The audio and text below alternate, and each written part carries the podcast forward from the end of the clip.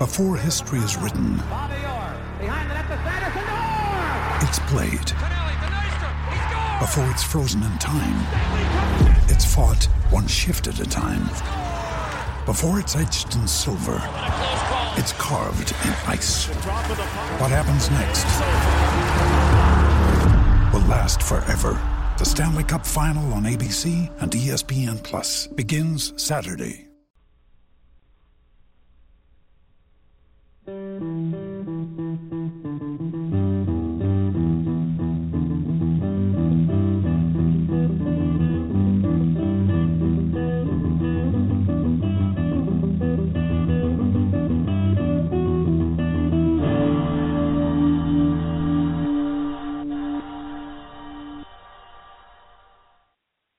Hello, ladies and gentlemen. Welcome to the seventh official installment of Bantering the Blue Shirts.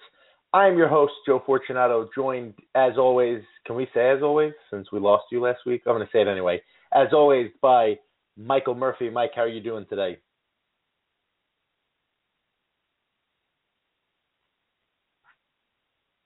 Oh, and see, this is what I'm talking about. I think we may have issues with Mike. Oh, this is why I put him on mute totally, which is sad. Um, This is just off to right a now? Terrible go, start. Can I hear you now? You've done a terrible job here, Joe. You should be ashamed of everything about yourself. It told me you were not muted, and then it muted you anyway. But whatever, having you here is better than what I ended up having last week. Although, again, a big thank you to Dan's Ten for stepping in to be the emergency co-host in Mike's absence. Uh, this show is not happening during a Rangers game, which is also very good. Like I said, apologize for that. Um, and we are going to uh, get rolling here. Quick shout out to all of you who have continued to download the show and listen in every single week. The viewership has grown and, and it's been awesome. So we definitely appreciate that. And you're all doing it even though the Rangers are just not a fun team to watch right now, would be the proper way to say it if you're trying to be nice. Mike, why don't we start with the weekend from hell, as I'm calling it, and that would be the 31 second game tying goal to Brad Richards before losing in overtime against the Detroit Red Wings, and then whatever that second and third period was against Pittsburgh. Uh, do you get really nervous when you see the Rangers play like that this close to the playoffs?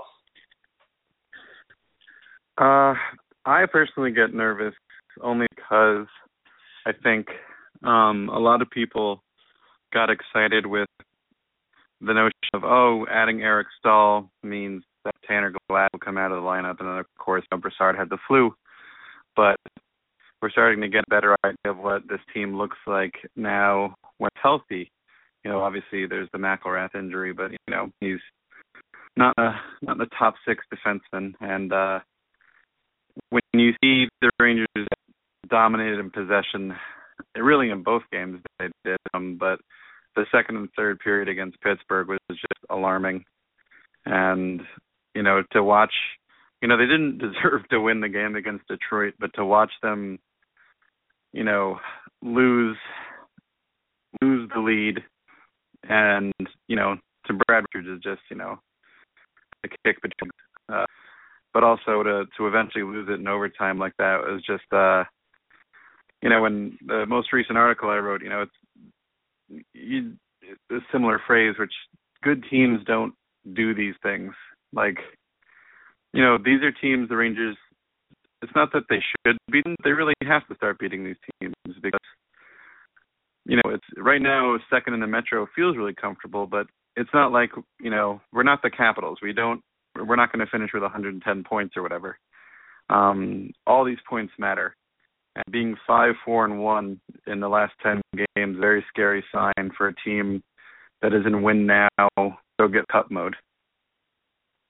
I think the the dropping of points is uh, a fair argument to make about being concerned. The Rangers seem poised to lose their home ice advantage in the first round of the playoffs to the New York Islanders. If things ended today, the Rangers would be in that second place for the conference, but uh, excuse me for the division. But uh, the Islanders have three games at hand. I think they're only two points back, so it's a very fluid situation that changes game in and game out. And the Rangers dropped at least a point this weekend against Detroit. And if you want to not give them credit for the second and third period that they played against Pittsburgh, that's fine. But you're right. These are games the Rangers should probably want to start winning, and it's not so much that they're losing, because if we're being honest here, everybody loses, every team loses.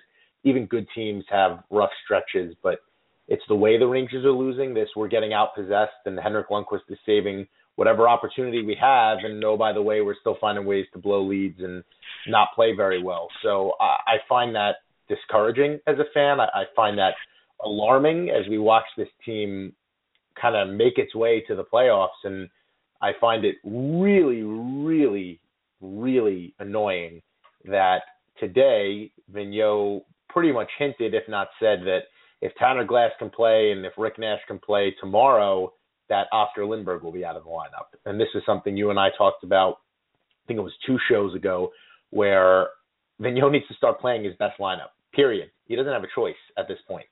And we saw Kevin Hayes get benched. We saw Kevin Hayes relegated back to the fourth line. We're seeing the Rangers sort of revert back into this. Uh, we're going to go back to trusting the veterans, and I'm going to run my top nine because we just played back-to-back games, and uh, I don't like what I'm seeing out of the New York Rangers. And in the show where we lost you, Mike, we talked a lot about whether or not you can trust Vigneault, and I think I erred on the side of caution, saying yes, you can. You can trust him. I think he's going to do the right thing, and since then it, it really hasn't worked out that way. But I am curious on your thoughts about Glass probably playing at the expense of Lindberg tomorrow, and just the way that the Rangers have been losing, let alone losing games that you'd like to see them win. I think um, the value with Tanner Glass is, you know, the the defense that I hear from him from the minority fans who um, don't mind him in the lineup or you know attribute you know the characteristics of oh he's a character guy he's a locker room guy um you know you don't have to pay those guys the sort of money that glass makes which i think is 1.45 on the cap if memory serves Correct. um and the the thing with like that unique skill set he brings is uh he fights and he hits people that's not a skill set really in the modern game. Uh, what is the most important skill set in the modern game is skating, and he's not a good skater. And the Rangers have a couple guys on the team, uh, including one that's you know on contract for a long time, and his name rhymes with Morardi. Um, you know they're not strong skaters, and that's not a good thing. And having a guy getting you know fourth line minutes who can't skate. Uh, the difference between what Lindberg and Glass can do that will will help the team actually win games and have possession of the puck is night and day. And more importantly, the club is invested in Oscar Lindberg, or at least they should be. Um, having him watch the game while Glass is in the lineup makes no. The same is true, if not more so, uh, for Hayes. It just on paper it doesn't make sense like uh, the eye test it doesn't make sense um you know fights don't win hockey games uh big hits are fun and you know they'll put butts in seats and all that stuff and as will fights but you know there's no direct correlation between those things and winning a game i mean obviously hockey is a sport where you know momentum can shift and there be great emotion and stuff but you know that's not something that you know it's it's like having a wild card. You know what I mean? You don't need that. It's much better to have a product that you know can make a difference, and that's what I think both Lindberg and Hayes represent. I mean, are they both capable of making bad plays? You know, we saw Hayes kind of quit on that one play um in that recent game where you know he just let a Penguins player that uh that kid who was in the, the Penguins lineup who had a two goal game. I forget his name. Uh Conor Sheary or something like that. Yeah. Um and, you know, you you look at Hayes do that and you're just like, oh boy, you know, what the hell. But, you know, Hayes is not lauded for his defensive play. He's he's more celebrated for what he can do with a puck and you know, he's a young guy learning the game and you'll have those mistakes. I, you know, I know the question was about glass. And I'm kind of going on a rant here. Um, well, no, actually, I think I don't know. I, point, I think your point's a solid one because the main thing that you said that really resonated with me was these guys are investments. These are investments that the New York Rangers have made. And they're, I'm sure Lindberg was talked about at the trade deadline. I'm sure Carolina would have probably taken Lindberg. I don't know at what level they would have taken him. Would it have been for Saarela? Would it have been for one of the second round picks? I'm not sure. But the Rangers yeah. kept him for a reason, and I find it hard to believe that that reason is, well, we're going to sit him and we're not actually going to play him because this is the lineup that I want for the playoffs. And I truly believe that the lineup that plays tomorrow, if Lindberg sits and Glass plays, is the lineup that Vigneault is going to use in the playoffs. And that is its own bag of problems. But I, the way that I look at it is imagine having a plant. You plant a seed and it's growing and then the plant doesn't grow as much as you want it to. So you say, okay, I'm going to stop giving the plant sunlight and water for a few days, and we're going to see if that helps. And that's pretty much what it means to just sit a guy like Hayes on the bench or to not play him and scratch him. And the same thing for Lindberg in this situation. It's not like everybody's had their turn, and I think it's become an issue for the Rangers. I think it's something that Vigneault needs to work through. This is one of the things that followed him here from Vancouver. This is not new, and for all the success that Vigneault has had, it's also worth noting that a lot of his regular season success never translated to that playoff success. So the hope is that doesn't happen here, but you can't talk about the success Vigneault has had without, at the very least, mentioning that he hasn't won a Stanley Cup yet. And a lot of the things that happened to him in Vancouver that got him fired are part of what's happening to him right now. So we have a couple of callers, Mike. I think I'm going to grab one who has been waiting for eight minutes. Plus, he has a 516 area code. 516, you're on the air. Who's this? This is Tony. I, I had a feeling it was Tony. It, he's gracing us with his presence. Hello, Tony. How are you doing? Hey, guys. How are you? Hey, buddy. you know, we're just living the dream. It's better now that you're here. So you were holding from the beginning of the show. So I'll I'll let you go into whatever it was you wanted to talk about for the past eight minutes, and we'll kind of run with it from there. I, I think it, the the problem is very fundamental, and I go back to the 2011-2012 Rangers, which was a team that is really high on my list for the simple fact that that team played their hearts out every single night. They weren't the most talented, not even close, but yet the passion that they played with night in and night out was really unmatched of any Ranger team we've ever seen, or certainly I've ever seen. And I compare it to this team this year, and a lot of the characteristics that they have had over the last couple of years are just not there. I don't see the passion in their play. I don't see them on players defending. I don't see them going into the dirty areas where they need to go into not getting second chances. The the coverage down low is atrocious, as that uh, great article by Travis Yost points out, where Lundqvist is at the tops on five on five save percentage, and yet is next to last in being protected down low. I mean, that's what it all comes down to, and I I just don't see them putting in the effort um, that they really should, like like you know they can. And this is a talented group. I mean, yeah, they have their problems. We know certain players shouldn't be on the team. They shouldn't be getting top minutes. They shouldn't be this. They shouldn't be that. But the bottom line is, this is a very talented team overall. And with the right deployments, as we've talked about ad nauseum, they could be a contending team. But it all starts with the effort, and I truly believe the storm is brewing, and I would not be surprised if the players get this coach fired by the end of the year, which is all well and good, except for the problem is, is that now you've wasted another year of Henrik, who is now what, 34? Did he just turn 34? Yeah, I think yeah, they just did, or he will in May, maybe. Uh, Tony, that's the, okay, so, the Go ahead, finish your thought. So I, I, I mean, they just burned another year, and um, I, I, I think that this guy is insane. I mean, I, I don't know what what he's thinking. You know, he insists on playing certain players certain ways. You know, I even read uh, uh, Brooks today, uh, kind of implying that Vigneault doesn't like Dominic Moore's game. I mean, why?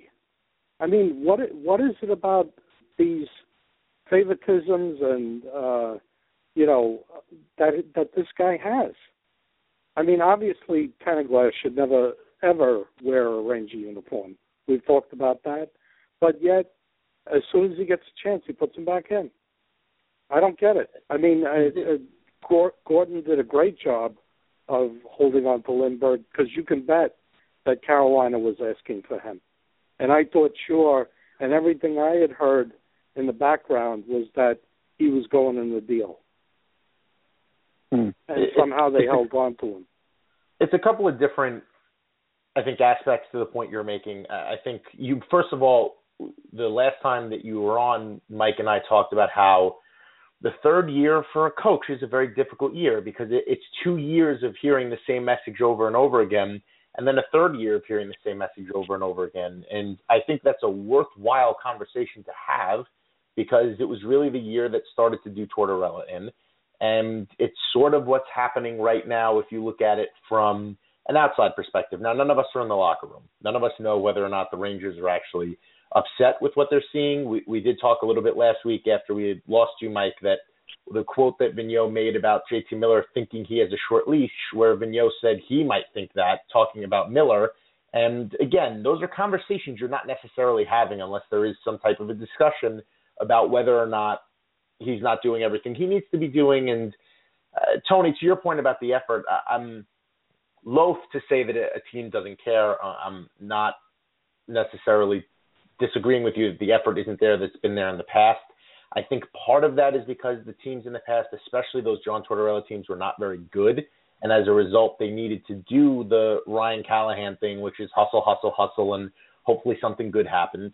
But I do think this Rangers team does not have that killer instinct that we've seen from teams in the past. And I don't know what that is.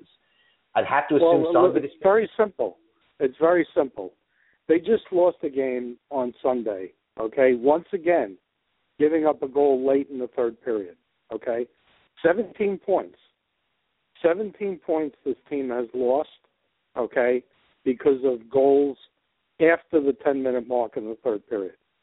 Okay, whether it's gone into overtime and then they lost, you know, another point in overtime, or they lost in regulation. 17 points. That's not what Ranger teams have done in the past. Ranger teams in, in the past, or the most recent past anyway, have gotten the one goal lead and shut down the other team. Okay? You could almost you would almost banked it that any lead that they had in the third period was a win. Not anymore. And to me, that all comes down to and when we say effort, it's not that I'm not saying they don't care. They do care. But they're not putting in the extra effort even in if you noticed, even in the first period against Pittsburgh, okay, the chances that Pittsburgh did have.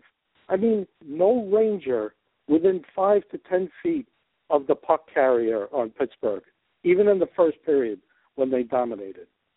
That's that's not Ranger hockey. Ranger hockey is they're on their man at all times. There's there's great gap control. That's their way of defending. Okay, teams are going through the neutral zone on them like like there's nobody there. That's not I think game. some of that, That's not how they win. I think some of it, honestly, is the Rangers. The players that the Rangers are leaning on to do the defending are not as good as they have been in the past. Slash really can't fill that role anyway. And Mike, I'll ask your opinion on that as well, whether or not you think it's more effort or more defense. But I just wanted to clarify one thing Tony said. The article he's talking about when with Travis Yost about how Lundqvist should win the Vezina. When Tony's talking about down low protection, I think Lundqvist is third in the NHL, as in the third worst. You don't want to be number one in the statistics. Second, for, I think uh, Ram- Ramo was. Uh, Ramo was he Ramo was definitely was the worst. And then some in uh, distance between your average shot. So the Rangers are giving up, call it the second or third worst average distance in the NHL for shots. So other teams are shooting in close on Henrik Lundqvist, getting those quality opportunities more than anyone else in the league, except for I, I guess it would be the Flames. So I do think it's a defensive issue. Mike, would you agree with that, or do you think it's something else? I think it's a little bit of both. I think Tony raises a great point. Like uh, you think of you know what the team looks like you know five or six years ago, and you have to remember that the core of the team has changed, and what has stuck around is five or six years older. And that's a long time. That's a long time for legs, and a lot of players that were entering their prime have maybe already come out of their prime. I think we can comfortably and unfortunately say that about Marc Staal, um, amongst others. And you, you know, losing some of that foot speed and coming out of your, you know, what could be an early exit from your athletic prime makes a big difference. And you know that's a horrifying statistic that Lundqvist has to face, you know, shots of that quality on such a consistent basis. And you know, when Joe and I were talking about what what the show should be about tonight, you know, one of the things I one of the ideas I threw at him was just how crazy fortunate the Rangers have been. Uh, Sean Tierney of uh, today's Slapshot uh, looks back at the PDO rates from I think it was dating back to 2007, and no team has ridden such good fortune. The PDO called the the luck statistic as the Rangers, and almost all of it has to do with Henrik Lundqvist. And yeah, for when, just to when, jump when, in, for those who don't know, PDO is basically adding the on ice save percentage and a team's shooting percentage. So the yeah, ideology almost always a hundred. Yeah, you almost always just look at even strength. Yeah. So if anything so, above 100 is very lucky, anything below 100 is unlucky, and there's levels. But I think the Rangers are at like 102 and a half, which is very high. It just means that you're shooting two percent above. They're the first in the league. They're the most. Average. Yeah, they're the luckiest team in the league, and that's been going on since 2007. Um, And a lot has to do with how good Henrik Lundqvist is, but it also is this notion of you know when we look at how the Rangers do in the possession game, and the point Tony made is, oh, we used to just expect them that they had the lead in the third for them to shut it down and lock it down, like you know, like having Mariano Rivera. Just you just expect it to end well. It's supposed to end well because we have Lundqvist, and it'll be okay. And I don't think it's been happening as much lately, and it's these problems I think have have always been here, but they're just kind of exacerbated a bit because the defense in the team is not as good, and the team a really poor job with managing their assets on the blue line um, over the past five years or so. And you know, the most obvious example to point to is Stralman, um, but you can also look at the players they chose to invest in and the players they didn't choose to invest in, and you know, looking at things like blocking shots as an important, you know, ability or statistic when it's not. Blocking shots is not a good statistic. It means pucks in your zone too much, and it often correlates to your team not being a good possession team. And when we see that Dan Girardi throws a bunch of hits, blocks a lot of shots, you know, we may have gotten excited about that five or six years ago. But, you know, the Tortorella system and, you know, the collapsing defense, and of course shots are going to get blocked especially if the guy's out there 20 minutes a night or what have you. Um, so to me, it's I think it's a combination of that, you know, that energy and that I think the better word might be urgency. You know, what what I think we all would like to see is more urgency in their play. You know, and guys not taking shifts off the way that it seems to be, the the way that seems to be the case lately. And what's so frustrating to me is that so often it'll be guys who really are part of the solution in the long run. The guys you want to on the Kreiders, the Kevin Hayes, the JT Millers, the guys who you are hoping will be so good or have so much potential that they'll make up for the deficits of other players. And these are the players that are the these are the players getting punished. Dan Girardi's not getting punished for his hundreds of mistakes. You know, Tanner Glass doesn't get punished for, you know, having the foot speed of a things don't happen um, I don't know. I think it's a combination of the two, and that's exceedingly, you know, it's it's a, you know that I'm I'm not sure how you fix, and I think it's started to creep into my head that I trust you less and less. Yeah, it's it's. Uh, I think Mike brought up a good point. I think Tony brought up a good point. Uh, Tony, we got someone who's been holding for 14 minutes, so I'm going to let you go. But I just wanted to thank you for calling in, man. It's always good to hear from you. Okay, guys, great job. Have a good night. You too. Uh, so we brother. are getting to you. Seven three two. You are on the air. Who's this? Yes, first I'd just like to say that I totally disagree with that last caller. He has no idea what he's talking about. He's a closet Islanders fan, so you should ignore anything he says. Had I have known it was you, 50, I would have left him on the line, and you two could have battle royaled it up on the air. This, for those of you who you don't guys? know, is the, the man who wears the sheriff badge around the Blue Shirt Banter community, George BSB for 50, meaning 50 years of uh, fandom. We're doing good, buddy. How are you doing? Oh, I'm good. Just want to remind you the next meetup is uh, next Wednesday after the first period, Tower C, outside. Yeah, that's actually Two- that's a good 215. So if ever you are at a Rangers game and you would like to meet the Blue Shirt Banter crew, I'll usually announce when I'm there because I'm egotistical like that. But uh, Tony and 50, whatever games they're at, they'll meet right outside. I think it's section 216 uh, in the Tower C stairwell between the first and the second period. We call it the meeting of the mind. So if you're ever there, you want to get in, just let us know. I can point you in the right direction on Twitter or any of the social media feeds. So they will be there on Wednesday, And- so you can go talk about me. And next love Wednesday they're, they're giving out gnomes. As I'm sure they do. Ooh, gnomes, good. That's a good gift. Um, so I guess you you stayed on the line for a while. You heard everything Tony had to say. You heard everything Mike and I had to say. Do you uh, have anything to add? Do you agree with Tony outside of disagreeing with him on mostly everything?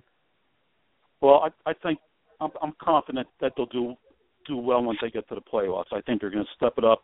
They, I don't, I think they're just holding back in the regular season. They're they're they're waiting for the playoffs. The problem is, I think they'll play play, play well in the playoffs, but they can't do these seven game series anymore. It's you know they can't fall behind two games and have to come back. And if they get a lot of long series, they're dead. There's too many good teams out there. There has been an argument made from a lot of different people who are around the game about the length of time that the Rangers have been involved in the playoffs. So all the playoff games that they've played basically adding up to extra seasons and extra wear and tear on these guys and I certainly think that plays a role in some of the fallout that you're seeing from the Dan Girardis of the world and the Marc Staals of the world and these guys who in, especially in Girardi's case who have been used extensively in the playoffs at alarming minutes and just playing again and again and again. And you know, with a guy like Girardi and, and Mike and I were just talking about this a little bit. I just looked up some of the numbers uh, from a possession game. Uh, Girardi's looking at uh, a negative 310 shots for differential. His Corsi on the year is 42%, which is just his the shot differential percentage.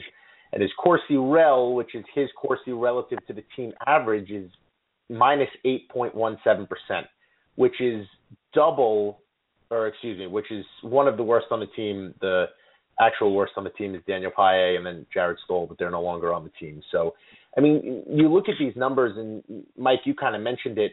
Yeah, okay, if we're going to give Hayes a lot of crap for the play that led to the goal against Pittsburgh, no one seems to turn a head or bat an eye when Dan Girardi's terrible clearance attempt, where he basically just floated the puck uh, right into the arms of the waiting Pittsburgh defender, I think it was Letang, leads to a goal. And that never seems to get punished, and that never seems to get talked about. And George, I hope you're right that the Rangers are kind of holding back a little bit and they're thinking to themselves, oh, we don't have to give it our all because it's not the playoffs. But I kind of doubt that to an extent because the Rangers, uh, as much as they're in a comfortable position, and I'm putting quotations around that, the Rangers are by no means locks. I mean, you, you look at the way the Rangers have played to this point. I'm not exactly inspired that this team is going to a lock up the home ice, let alone doing serious damage to kind of control their destiny in a sense. Uh, you'd think that it looks like the Rangers and the Islanders are going to be the first round matchup. Uh, I think there's a pretty enormous percentage that that's going to be the case. So you're going to have that rivalry there, but you'd much rather play that those home games at Madison Square Garden and have that edge. And for all you know, the Rangers could even dip down into that wild card spot. Again, I'm not saying it's likely, but this is a team that went on this massive tear where they were winning despite not having good possession numbers. Then they kind of they started losing even though their possession numbers were getting better. Then things got a lot better after December and now we're kind of back where we were when the Rangers were really struggling. And they got dominated by the Wings. They they played a little bit better against the Penguins but fell apart.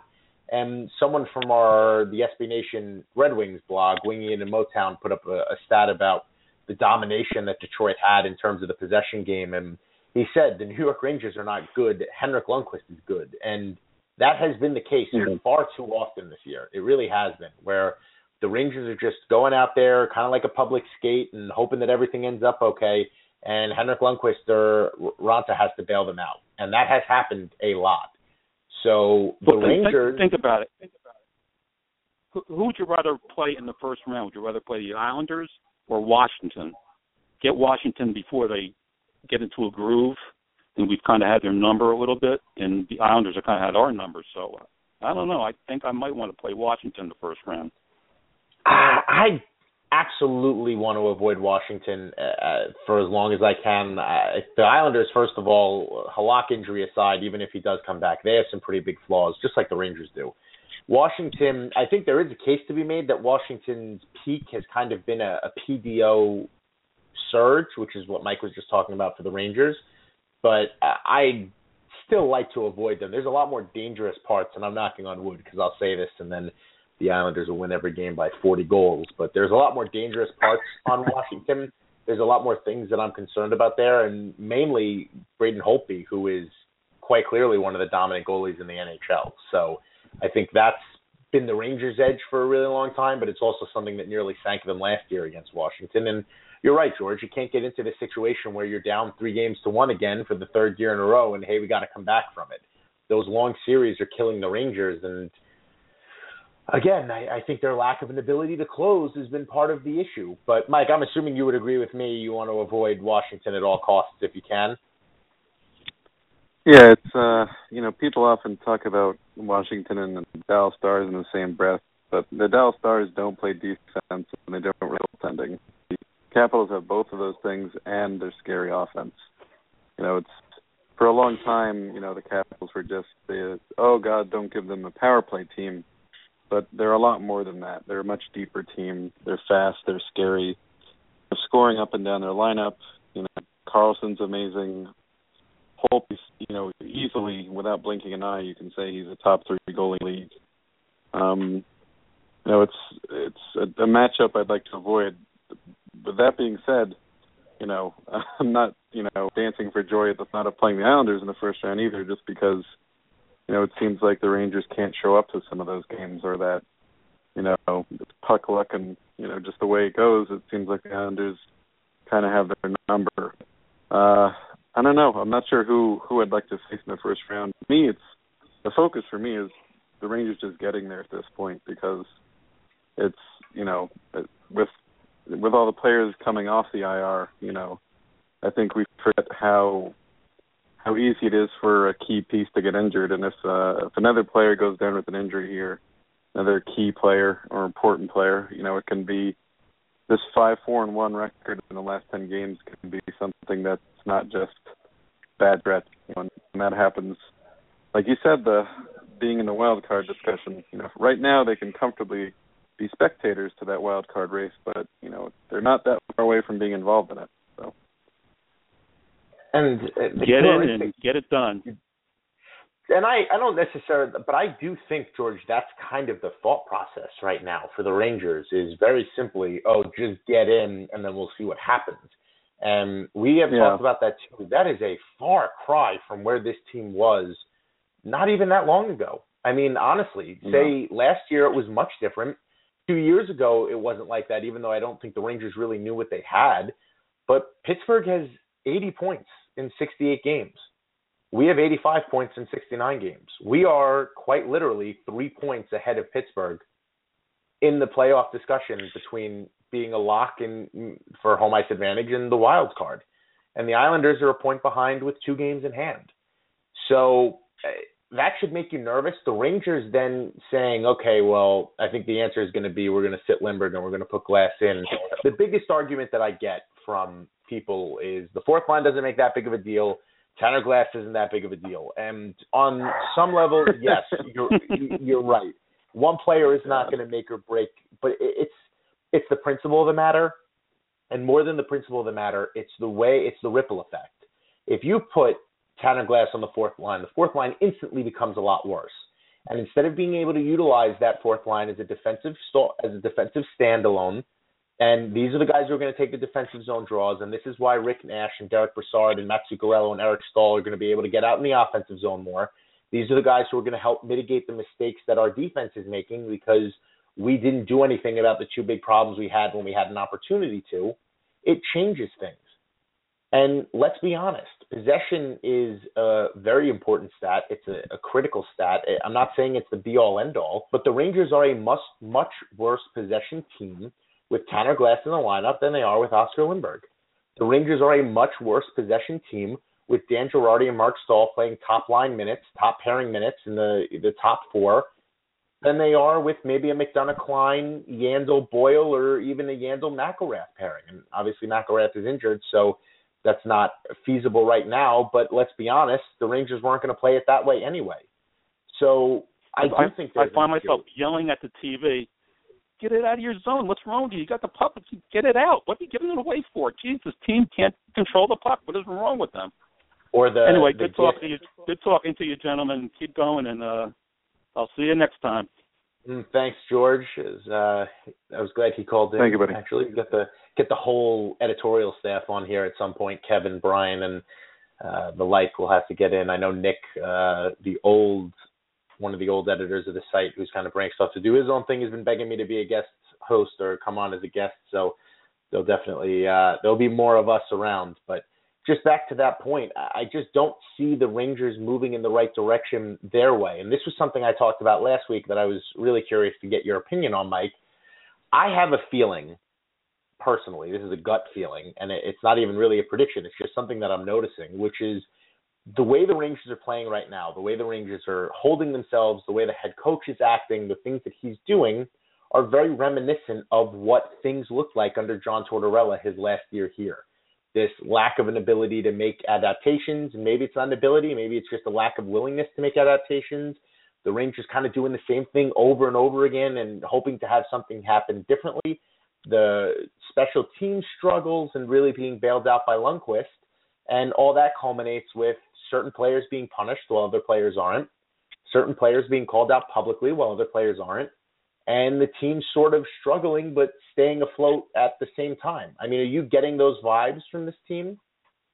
You know, I am. It's uh you know, it's it's it's a thought I think I've tried to avoid because you know the the stigma with Vigneault was that you know he had he had what it took to get the most out of that Canucks team in the regular season, but when the playoffs came around, it was a different story. And so, in the time he's been here, you know, getting as deep in the playoffs as he's gotten, and you know the success he's had, I think has, and furthermore, the fact that he was anyone not named John Tortorella was really an improvement in my eyes. But uh, you know, it's you can't ignore the fact that these are a lot of the same problems. This, you know, this kind of stubbornness with the lineup, with the decisions he makes, uh, seeming to have this favoritism or a tendency to not call out veterans. Meanwhile, he's you know anyone under 26 years old. You know he's happy to happy to throw under the bus in the media or just by scratching them. And um, you know those are worrying signs uh, in general, but they're especially worrying signs when things are not going wonderfully. And um, I don't know you know, I don't know how I feel this team being similar to that team, just with you know a direct comparison, because I think this Rangers team is a lot better. But I think a lot of these things get amplified by the fact um, that I think most fans and analysts know deep down that um, this ride that the Rangers have been on is not going to last forever, and there's a very good chance that this is the last hurrah for this team and it really will come down to when Henrik Lundqvist plays starts with his age. You know, when that happens, the window that the Rangers have enjoyed uh, is going to come, if not to a complete close, it's going to get a lot smaller, and it's going to make these games where mistakes are made and turnovers are made, and they, they can't organize a zone exit, and so what do they do? They ice it two or three shifts in a row, and you know, when that happens and Hank is a little less superhuman than he was a year ago, you know, we'll start losing these three period leads like we have been. And that's very thought when, you know, when you think of what the team may have wasted. And I think that's something that we think about a lot with uh, the Tortorella years, that what what might have been wasted here. So I think that's why the criticism I think for Vigneault has really been coming on hot and heavy. I mean, it seems like every time I look on Rangers Twitter every day, someone is is going on about their displeasure with Vigneault and the decisions he makes and you know, I'm starting to, you know, it's it's a thought I have had that I really had since, since before he got here, which is he's a very good coach with good or great players, but he's not a great coach with, you know, he can get you, you know, to the to the prom or whatever, but he's not going to seal the deal to make things PG-13 and weird. Um, but you know, I, I don't know what to expect at this point. I think they need to be a better team, and it's not just the players on the ice; it's the guys behind the bench. I've made this point a couple of times, which is uh, I actually think the Rangers' biggest obstacle to winning a Stanley Cup will be their own head coach, and it's not just about the the Tanner Glass uh, obsession. I guess it's it's not just about the Dan Girardi and Marc Staal getting those big minutes. It's all of those things combined that really turn into this coach who does not look like he's willing to adapt from where he is. And that's a problem because you're going to face a lot of different teams in the playoffs. Look, let's call a spade a spade here. Honestly, other teams know how to beat the New York Rangers. If you're on the road yeah. against the New York Rangers, you just wait until you get the matchup with Girardi out there or the fourth line out there and you run them as hard as you can. If you're at home against the Rangers, you force those matchups as much as you can. And other teams are doing it. And in a lot of instances, Vigneault is helping them when he has the last change because he's still treating five and eighteen like they're shutdown defenders. And I think it's incredibly clear that they're not. I think it's it's absolutely worthwhile to sit down and look at Vigneault and say what you said, Mike. He is a good coach with great players, and Vigneault has had two of the better runs in terms of goaltending and really good goaltending in Vancouver and New York with um, Luongo and with Henrik Lundqvist, where you can really sit down yeah. and say, okay, these guys are dominant goaltenders. They're fantastic prime, at their yeah. craft in their prime. And that kind of takes a lot of the bloom off the rose when you look at some of the things that Vigneault has done in the past. But a lot of the media's response to the criticism of Vigneault is, hey, he's been really good for a while and he's gotten to the Stanley Cup twice, so you can't really ask questions. Well, just this week, a lot of beat reporters, and I, I think it was Larry Brooks, is coming around to say, hey, something's not right. I think the Rangers are being masked by Henrik Lundqvist, and their defense isn't as good as everybody thinks it is. Well, guess what? You could have figured that out back in October, and you should have absolutely figured it out in November. And the Rangers, as an organization, stuck their head in the sand and said, hey, we're not dealing with these problems because I don't actually think that these players are hurting the team. And now you have Marc Staal and you have Dan Girardi, and I'm sorry to keep harping on them, but they are the biggest problems of the team right now, costing the Rangers over $11 million in cap hits, playing four of the top, or excuse me, two of the top four spots on the defense. In Staal's case, he's taking ice time away from Keith Yandle, and it's coming back to haunt the Rangers time and time again, and there's no change. Now, it seems like McDonagh is finally being moved away from Girardi and he's being, being played with Klein in tomorrow's matchup, which is great because that duo has been very good at shutting the opposition down and controlling the play. But Gerard. Girardi's with Yandle now, which isn't again like this is the best it's going to get at this point. You have to play Girardi, you have to play Staal because McIlrath is hurt, and I doubt the Rangers are going to play Skjei. But this is the bed that you've made for yourself.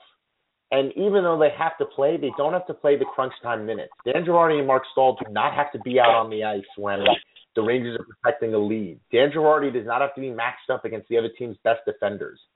Tanner Glass should not be playing, let alone killing penalties and being out on the ice in crunch mm-hmm. time. And these are the things that we talked about when we said Vigneault needs to smarten up a little bit if the Rangers are going to win. I have not seen a dominant Eric Staal. I have not seen – dominant forward group really break out. And I don't know whose fault that is. I think it's far too early to kind of put any blame on Staal. And listen, this is the risk of getting a rental. You need to give the guy time to gel with the team, but you only have a limited number of games to do that. And as the Rangers continue to go all in, and as the Rangers continue to just say, hey, listen, we can do this and we're going to get in and hopefully Henrik Lundqvist uh, is able to carry us, you need to realize they're not putting their best foot forward. And it's disappointing. And more than disappointing, it's very frustrating to see nobody ask about it, nobody cares about it. Everybody just keeps ho humming and status mm-hmm. quo. And I get it. The media doesn't care whether or not the Rangers win. They're not Rangers fans. It's a, a very different relationship with the team. But objectively speaking, how do you not ask the question? honestly, how do you not figure out, well, why is Lindberg sitting? And if the answer is it's the right thing to do, well, why is it the right thing to do? Honestly, give me one reason why Tanner Glass is a better option than Oscar Lindberg is. Give me one reason why Dylan McIlrath, who has outplayed at least three of the defensemen who are playing every night, isn't in the lineup more consistently. And give me one reason why it took until the final third of the season for Keith Yandle to actually get top line minutes and top power play billing. And that sort of came because there were some injuries. And to flip this back to the point you made before, Mike, I think it's because the Rangers have gotten incredibly lucky and Henrik Lundqvist has bailed this defense out time and time again. And because of it, they're sitting there thinking, oh, well, maybe we're not that bad. But to me, it's the job of this organization to see through those, I guess, smoke and mirrors and realize that things are not okay. I mean, do you agree with that? No, it's, it's absolutely the job. It's uh, you know, investing in if you know if the investments for Staal and Girardi weren't quite as ludicrous, you know, maybe that it was down a million or million five. You know, if you throw the the contract out the window and you focus on the fact that Vigneault plays those guys, the guys who are clearly a problem, in those roles. That's his decision. You know, obviously he, he does. You know, another coach has the responsibility for the defensive pairings a lot of the time, but it's that's his choice. You know, he chooses how to manage these assets. He chooses the ice time. He chooses matchups. You know, that's on him. That's that's a coach's job. And it taken him so long to see the light with Yandle, despite what the Rangers gave up for him, despite all the evidence that's existed for years with his play in Arizona about just how good he is. And you know, it's it's one of those things where you, you just it's like beating your head against a wall. You can't understand why this wasn't apparent, and you can't understand why change of any kind is so slow in coming with Girardi and Staal and how they're used. You know, that it's come to the point where Dan Girardi needs to be sheltered, and I don't think we'll be seeing that anytime soon, and I'm not sure we'll see it with Vigneault on the bench, which is just a, a really disconcerting thought. But uh, I agree with with all the points you made, where it's this is the sort of stuff you need the coach to know these things. It's it's no one should have a better idea of what he has in front of him than the coach. You know, like uh, Glass in the lineup over Lindberg. It just doesn't exist. Anyone who brings up the point of you know physicality or you know, the emotional swing with, you know, for a big hit or, you know, the ability to stick up for your teammates. Anyone can fight. It, it, oh, so we want to win fights. Tanner Glass isn't good at fighting. You know, fighting doesn't correlate to wins. It's uh you know, it's just this weird this, you know, favoritism thing he has that's uh that's been this bizarre thing and it's fun for people to focus on it. Like unintentionally I keep harping on it but it's because it's so maddening. And it's funny because talking about Glass and Girardi so much, and those being the major complaints, often create smoke and mirrors. You know, to borrow your phrase, with the other problems with some of the decisions they're making, like Yandle and giving McDonagh a, a defensive partner who can carry his own weight. Um, I don't know. It's it's been a really disappointing thing to see, and I know that this uh this episode's come pretty doom and gloom, but uh you know this is this team needs to wake up very shortly, and then you know the next three games, you know they're playing two dominant dominant possession teams, and you know in the the Kings and Ducks and and back to back nights no less, and it's gonna be a wake up call for this team, and if they win it, I'm sure a lot of fans are to be talking about how we were worried for nothing. Meanwhile, I'm sure it'll be just a PDO masterpiece. But if we lose it, you know, this, this wild card race, you know, been we've been hinting at uh, several times now. It's pretty pretty scary if the Rangers don't pick up two or four points for the next three games, and that's a real possibility. So to happens here. Unfortunately, I think that's the way that a lot of people judge this team is the knee jerk. Oh, they won or oh, they lost, and there's nothing else to it. And the process that I think frustrates us with Vigneault has just been the way that the team has been put together. And Adam just tweeted this, Adam Herman, who writes for the site. So I'll read it to you guys now. But I know we've gone quite a bit over, so we'll we'll cut it short here. But on March 8th, Stalberg, Staal, and Lindberg have a really good game of the win against Buffalo, and the team had a 62.6% Corsi and outshot the opposition 23 to 14 and outscored them two to nothing since they were put together. On March 11th, when Nash returns, Vigneault breaks up the line and he keeps together fast Stepan Kreider, which is a 42% Corsi team, was outshot 70 to 46 and was outscored 7 to 5. On March 13th, the Rangers lose their second straight game. And today, Stalberg's demoted to the fourth line and Lindberg's demoted to the press box. Your coach needs to see through that stuff. Your coach needs to be able to say, hey, that line's working. Things are going really well there. We've talked about this. The Stalberg Staal Lindberg line as a fourth, as a third line, or if you replace Hayes with Stalberg, is a nightmare matchup for these other teams because they don't know how to handle them with the Rick Nash, Chris Kreider, Matt Zuccarello, all those guys in the top six. And I think Vigneault is going to look at what happens this this weekend, or excuse me, this week on the West Coast trip, and he's going to make a lot of his judgments off of it. But again, the Rangers played really bad the last two games, and their answer was, okay, we're going to play Connor Glass instead of Oscar Lindberg. So I'm nervous about what it is the Rangers are going to come up with if they lose because what's going to happen? I can guarantee you Glass isn't coming out of the lineup. I can promise you that Staal and Girardi aren't going to have anything happen to them. Not that you really could at this point, but it's just the point the Rangers have kind of made their bed here, and anybody who thinks that things are great and okay are fooling themselves in a way. And I think this team does have the talent to win. I really do. I think if you put the right lineup out there and you, you kind of nurture some of this growth a little bit, some of the guys that you're going to be leaning on in the playoffs will come through for you. And I think we're having the same conversations about Kevin Hayes today and this week and this year that we had about JT Miller last year. And look at what happened to him. People aren't patient unless they're really patient about the really good players on this team not playing as well, or the really bad players on this team not playing as well. I mean, Girardi, Staal, Glass, have as much leash as they want for mistakes. Hayes, Miller, Lindberg, Fast have none, and it's frustrating. And again, a lot of that falls on the coach. So, yeah, that was kind of doom and gloom. I agree, although uh, I guess we have to talk about what's actually happening a big thank you to all of you for listening. A big thank you for Mike for joining me this week. Sorry for last week's technological issues and this morning's or the beginning of this shows as well. I think there's a few things that I'm going to have to iron out on the back end just to make sure things run a little bit more smoothly. But we did not lose Mike today, so that was a, a one-time only thing. Hopefully the sound quality is a lot better. This, this microphone seemed to work really good when I listened back to the last episode. So uh, if it continues to work, we'll get Mike hooked up with one, and then we'll sound like we're actually in a radio studio. That'll be good. Uh, again, thank you for all the listens and the downloads and all the support for the website as well. You can find me at Blue Shirt Banter. You can find Mike at Blue Shirt Banter and BlueShirtBanter.com slash Riveters and today's Slapshot where he writes about the NWHL. You can find me pretty much any social media webpage slash Blue Shirt Banter.